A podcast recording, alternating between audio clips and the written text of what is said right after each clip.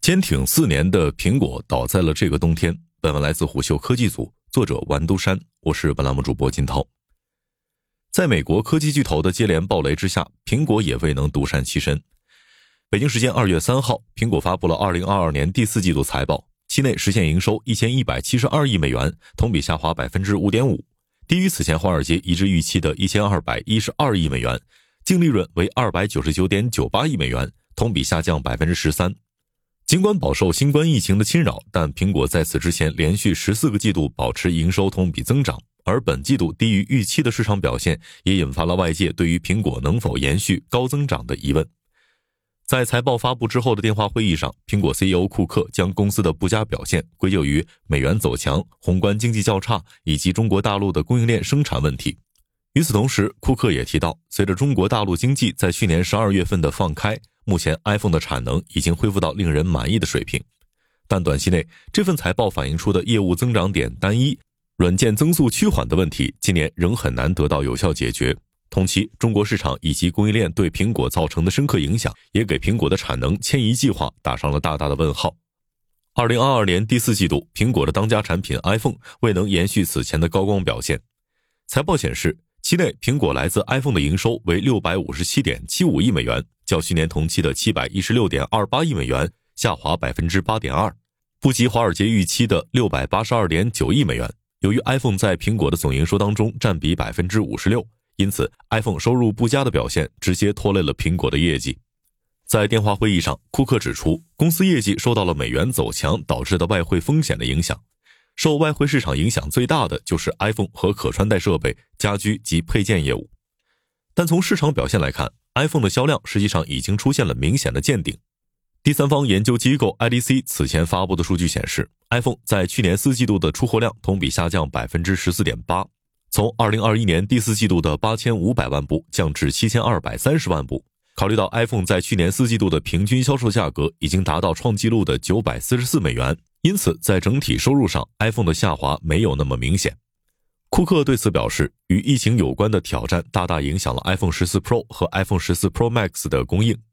库克所指的即郑州富士康工厂在去年四季度所产生的生产受阻问题。此前，天风国际分析师郭明基曾撰文指出，由于 iPhone 十四 Pro 系列两款机型全部在中国大陆生产，受疫情影响，去年四季度两款机型的出货量下降约百分之二十，一度让发货周期延长至五至六周。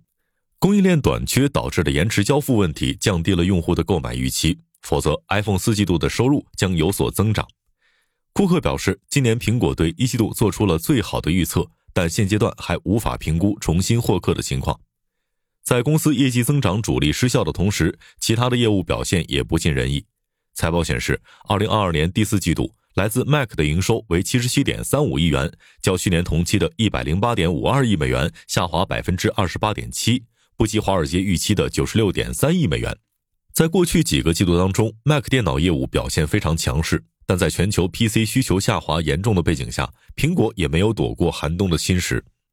根据 IDC 发布的全球 PC 市场出货报告，二零二二年全年全球 PC 整体出货量为二点九二三亿台，相比二零二一年全年下跌百分之十六点五。来自于可穿戴设备、家居产品和配件的营收为一百三十四点八二亿美元。较去年同期的一百四十七点零一亿美元下滑百分之八点三，不及华尔街预期的一百五十二点三亿美元。不过，Apple Watch 表现的较为突出。虽然这一部分收入没有单独披露，但据库克在电话会议上的描述，在去年第四季度购买 Apple Watch 的客户当中，有三分之二的人是首次购买，这创下了 Apple Watch 的获客记录。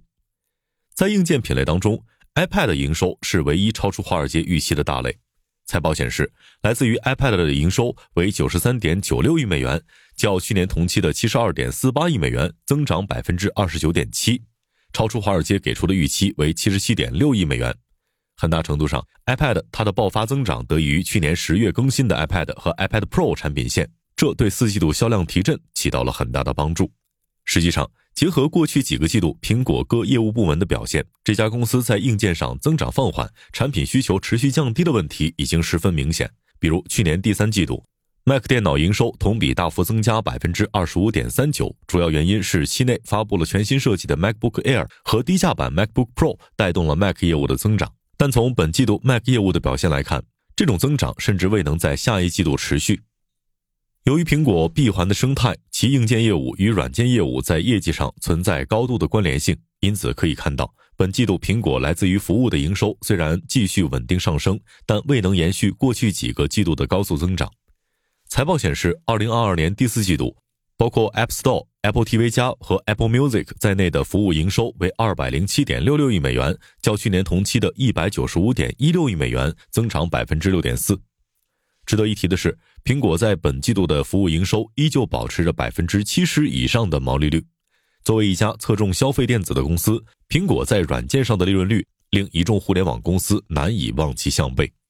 不过，未来苹果服务业务还将面临一个重大挑战，即今年欧盟数字市场法案即将生效。这条法案对于允许用户从互联网下载、允许开发者在应用当中提供第三方支付系统做出了明确的规定。这可能会让苹果在欧洲市场的软件业务造成严重威胁。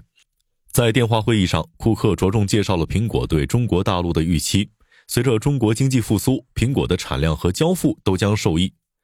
根据彭博社此前的调查，目前全球百分之九十的 iPhone 和百分之九十五的 iPad 由中国大陆生产。而从市场表现来看，贡献苹果近五分之一年收入的大中华区也展现出极强的韧性。二零二二年第四季度，大中华区总收入为二百三十九点一亿美元，较三季度环比增长近百分之五十五，高于分析师此前预期的二百一十八亿美元。华尔街投行 Evercore ASI 认为，奢侈品公司的反馈表明中国经济正在迅速反弹，这意味着今年一季度大中华区的苹果销量将要显著好于预期。而在中国市场之外，印度市场也成为本次苹果电话会议的重心。虽然苹果没有在财报当中单独列举出印度市场的营收情况，但据库克透露，在去年四季度，印度市场创下了季度收入记录，而且全年营收增长超过两倍。库克表示，印度是一个庞大而且令人兴奋的市场，我个人非常看好未来。苹果将推动在印度的制造和零售业务。苹果的印度制造计划早已不是什么新鲜事儿，早在2017年，苹果就首次在印度启动了 iPhone SE 的生产计划。据《华尔街日报》在去年十二月的报道，苹果要求未来印度制造的 iPhone 产能未来需要较二零二二年扩增两倍，并指示红海、合创和经纬三大 iPhone 代工厂增长印度地区的产能与人力。按照印度工业与商业部发布的数据，今年苹果在印度将出货七百万部手机，以此计算，今年印度制造的 iPhone 可能多达两千一百万部。根据 IDC 发布的全球智能手机出货报告，这个数字相当于苹果2022年全球出货量的百分之十。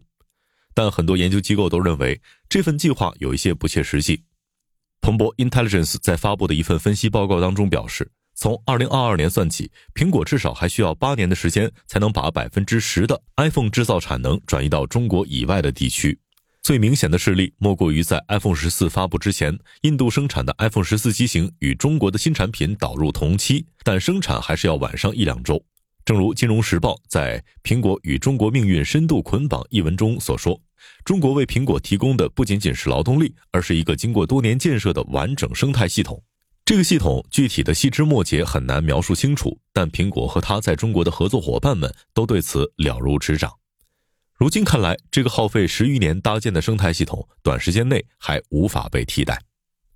商业洞听是虎嗅推出的一档音频节目，精选虎嗅耐听的文章，分享有洞见的商业故事。我们下期再见。